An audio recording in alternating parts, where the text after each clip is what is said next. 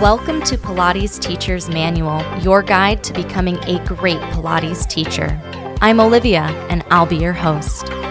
Join the conversation and the Pilates community on Instagram at Pilates Teacher's Manual and visit buymeacoffee.com slash Olivia Podcasts to support the show.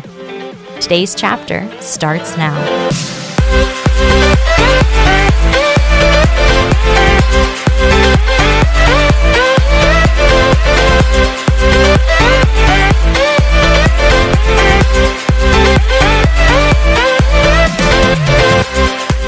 Hello, hello, everybody. Welcome back to the podcast.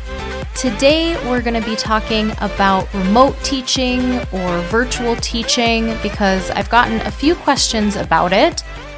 I know that I've talked a lot about teaching online, whether it's for group or private classes, or strategies for structuring those classes, equipment setup, the pros and cons of teaching online, like those sorts of things. But Today, I kind of wanted to take a step back and look at the bigger picture of online teaching, what that virtual teaching can look like, as well as talking about my transition to teaching online, as well as what my schedule and what my situation is kind of right now, as well as the value of virtual teaching. So that's what I want to cover today. The biggest, I'd say, piece of context that we can give virtual teaching or remote teaching, where the teacher is offering a class and the students are not in the same room. A big context for that is we sort of talk about 2020 and this, you know, massive shift to online like it was the inception of teaching virtually, and it's not. Peloton existed before 2020, and Apple Fitness, Fabletics has a fitness app. All of those ways of working out remotely existed. I mean, even bigger than that, we have teachers, and maybe it was your experience as well, that the first time they did Pilates was a VHS in their mom's basement in the 80s or something, you know?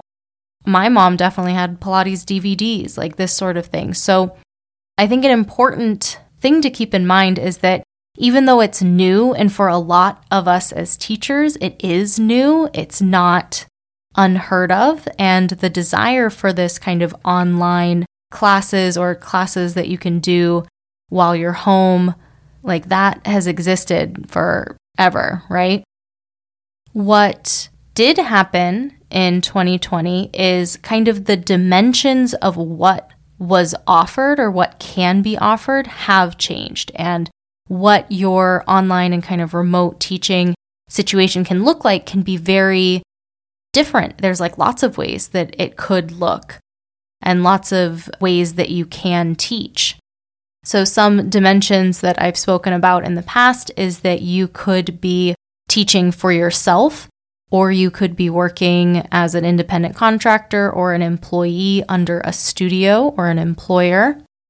You could be offering group classes where many people are taking the same class or a one on one private session.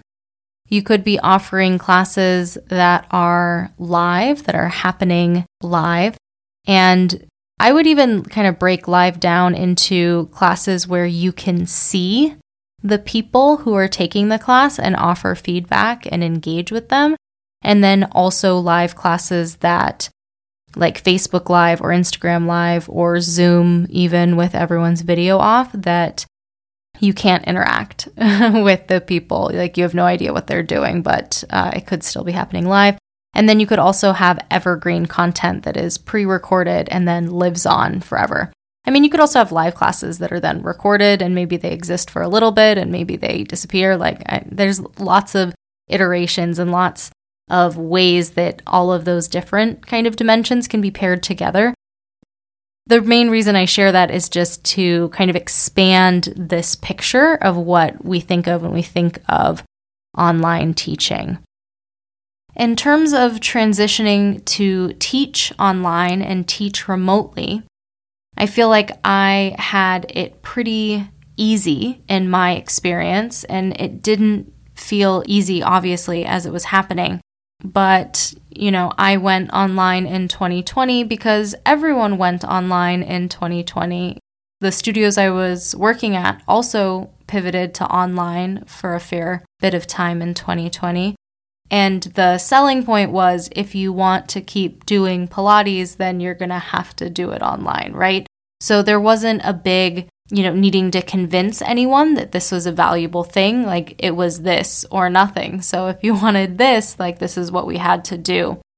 To be honest, I think that teachers now, especially teachers who are coming out of teacher training, have a really great opportunity to think about how they want to teach and where they want to teach in ways that I had not thought about being possible when I got out of my teacher training.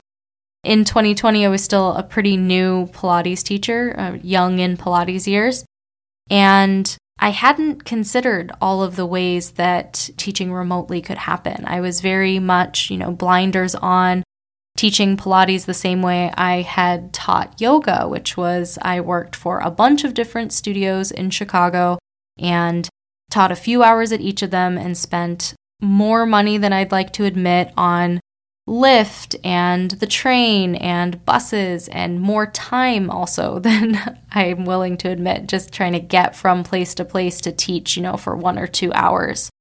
And I can kind of look back now and be like, I'm kind of glad that everything stopped in 2020 from a professional standpoint because if I had kept going full steam ahead without asking these questions, I could have very easily been a teacher that loved teaching Pilates, taught a bajillion hours, and then burned out and never taught Pilates again. Like, I could definitely see that that was a direction that I was headed. And being able to pause and pivot and teach in a different way really saved me as a teacher. I mean, I'm sure you've also heard from this podcast, like, I'm a gigantic fan of remote teaching, and for reasons that will become clear after the break.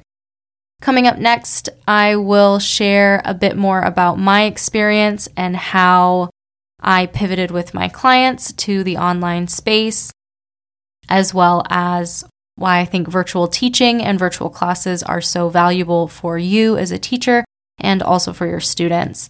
That's coming up next.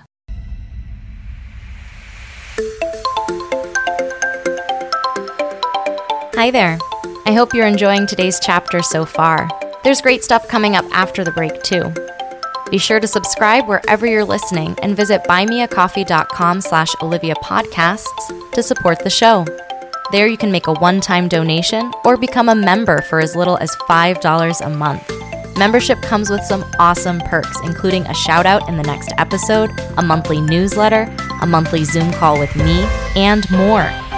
You can also visit links.oliviabioni.com slash affiliates to check out some sweet deals on products I use and love.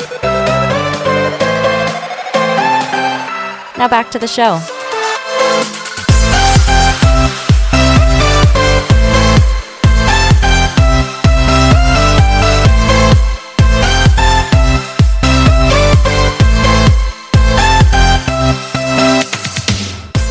One thing that I'm not going to touch on in this episode is the marketing component, just because I am not a marketing aficionado. But lucky for you, uh, there is a super cool online marketing guru who will be on the podcast in April, Stephanie Benton of Inspired Brand Co. So uh, when we come back from the podcast break, I will be talking with Stephanie, and she'll have some awesome tips for you about marketing yourself in the online space. But I'm not going to talk about that because it's not my specialty and also not my experience. So let me tell you how teaching online went for me. So, my experience, which may or may not be your experience, is that I had been working in person and was actually continuing to do some work in person and then also beginning to offer things online. And at different points in 2020, you know, the in person studios were closed. And so I may have been 100% virtual, but there was quite a bit of 2020 and then 2021 where I was doing in person, lots of group classes, and then some privates in person, some privates online, some group classes online. A wild adventure, right? This was very much, I already had clients that I had a relationship with who I had been working at the studios with them for a long period of time, or I had even been seeing them in their houses that they were, you know, my personal clients. They weren't affiliated with the studio at all. They were my clients in my business land. And it was for me just an email that was, Hey, I'm going to offer classes on Zoom. Would you be interested? What's your schedule like? And, you know, what equipment do you have at your house, right? I think that's kind of an ideal situation. You know, not just like having a client base and people that you work with, but having people who trust you and people who want to keep working with you is the dream. I'll even share that I actually had clients who had moved to other parts of the country prior to 2020 that they had just moved away and we said goodbye and you know good luck finding a pilates studio i'm cheering for you that they actually reached out to me and said, Hey, are you offering virtual classes? And like, I hadn't even thought that that was a thing that you could reach out to past clients and say, Hey, would you like to keep working with me? But that definitely happened. The transition was one of necessity in some ways, but also one of convenience that, you know, even clients who live in Chicago that it's just easier to do a 30 minute session. It's just more convenient to do it over Zoom than it is to meet at a studio. I mentioned that some of the in person studios I was working at were also offering virtual classes for a time. So that was a great way to connect with clients virtually, people who already knew you, and then able to keep doing Pilates with them.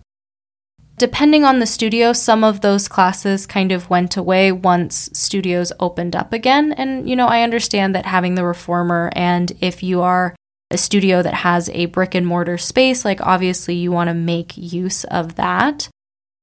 But one of those silver linings in 2020 was, you know, if you weren't sold on the effectiveness of virtual classes and, you know, how beneficial they can be because that was the only option. I have clients who continue to tell me, you know, how surprised they were that Pilates kept working even when I wasn't in the room with them. But that's, you know, that's definitely true. In terms of if you were working at a studio in person and you wanted to offer virtual classes, one thing you could do is ask the studio, like, hey, would you be interested in adding a group mat class or offering some of these privates virtually? What's nice about working under a studio is that they are kind of in charge of payment structures and I mean, that's a double edged sword because then they're setting the prices, uh, but they are taking care of the overhead and some costs like that. So it might be worth asking if, if virtual is a way that you want to go, that you can try it kind of under the wing of your studio. You can also work at studios that offer remote classes. I actually do work at a studio that's based in Washington, D.C., Connexology I work for them, but I'm not in Washington, D.C., and I don't have to be in Washington, D.C. And I've got clients, you know, from all over the country. That's groovy and that happens under them. So if you are looking to still work at a studio, like there are totally virtual studios that you could be a remote teacher for, or even studios that are local but offer virtual options. That's another thing to look for as well going out on your own and starting your own classes, whether they're group, whether they're private, can seem really intimidating, but it doesn't have to be.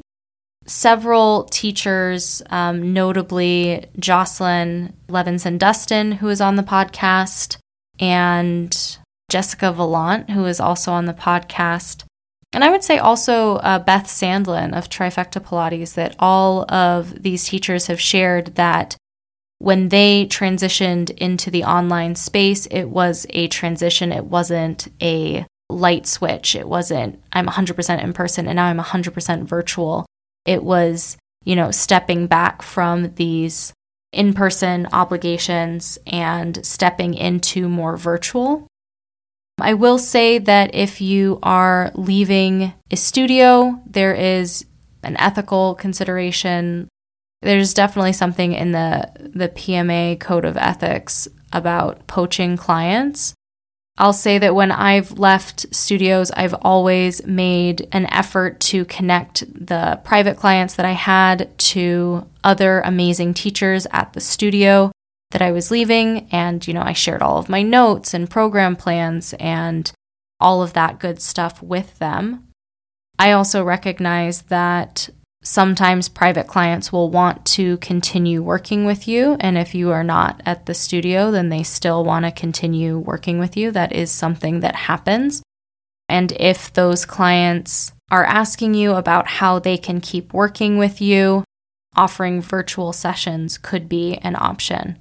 Sometimes with private clients, as much as they love you, they really want to work on the reformer and the studio has a reformer. So they're going to work at the studio because that's meeting their needs, and that's totally fine. Um, I can also tell you that I have worked with clients virtually who have invested in their own Pilates equipment, like reformers and chairs, and lots of small prop kind of options as well. That that is also a possibility, and it you know it's it's really up to the client how that's going to go. Just the last thing that I want to throw in here is that virtual classes are valuable.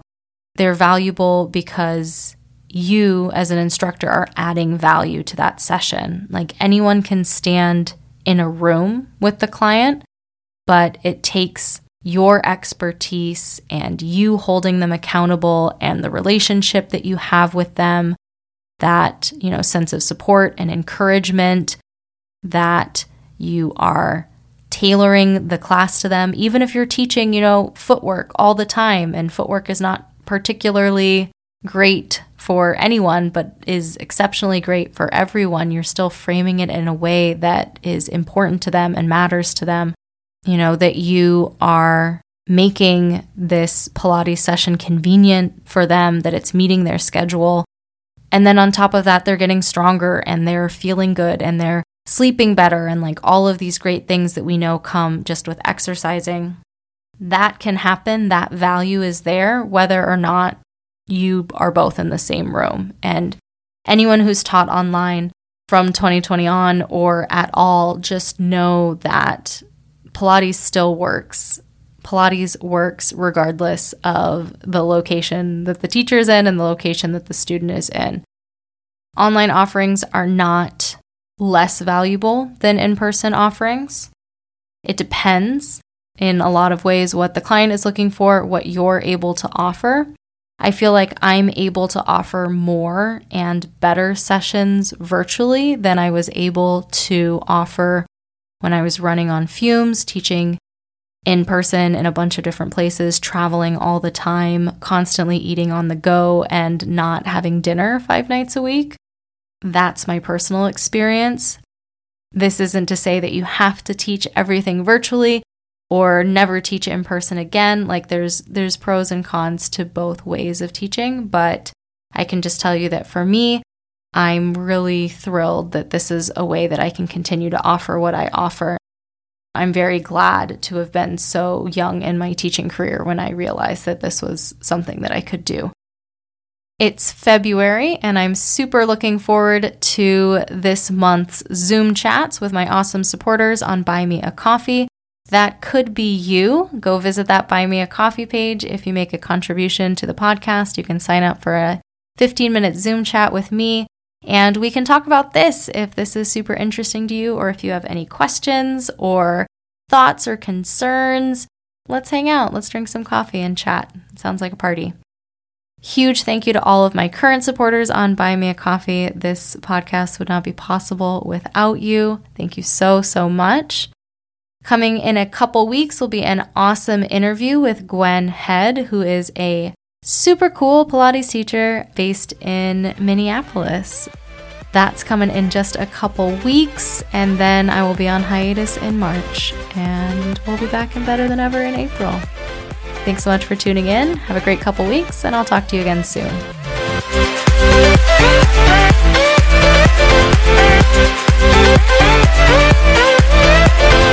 Thanks for listening to this week's chapter of Pilates Teacher's Manual, your guide to becoming a great Pilates teacher. Check out the podcast Instagram at Pilates Teacher's Manual and be sure to subscribe wherever you listen. For more Pilates goodness, check out my other podcast, Pilates Students Manual, available everywhere you listen to podcasts. The adventure continues. Until next time.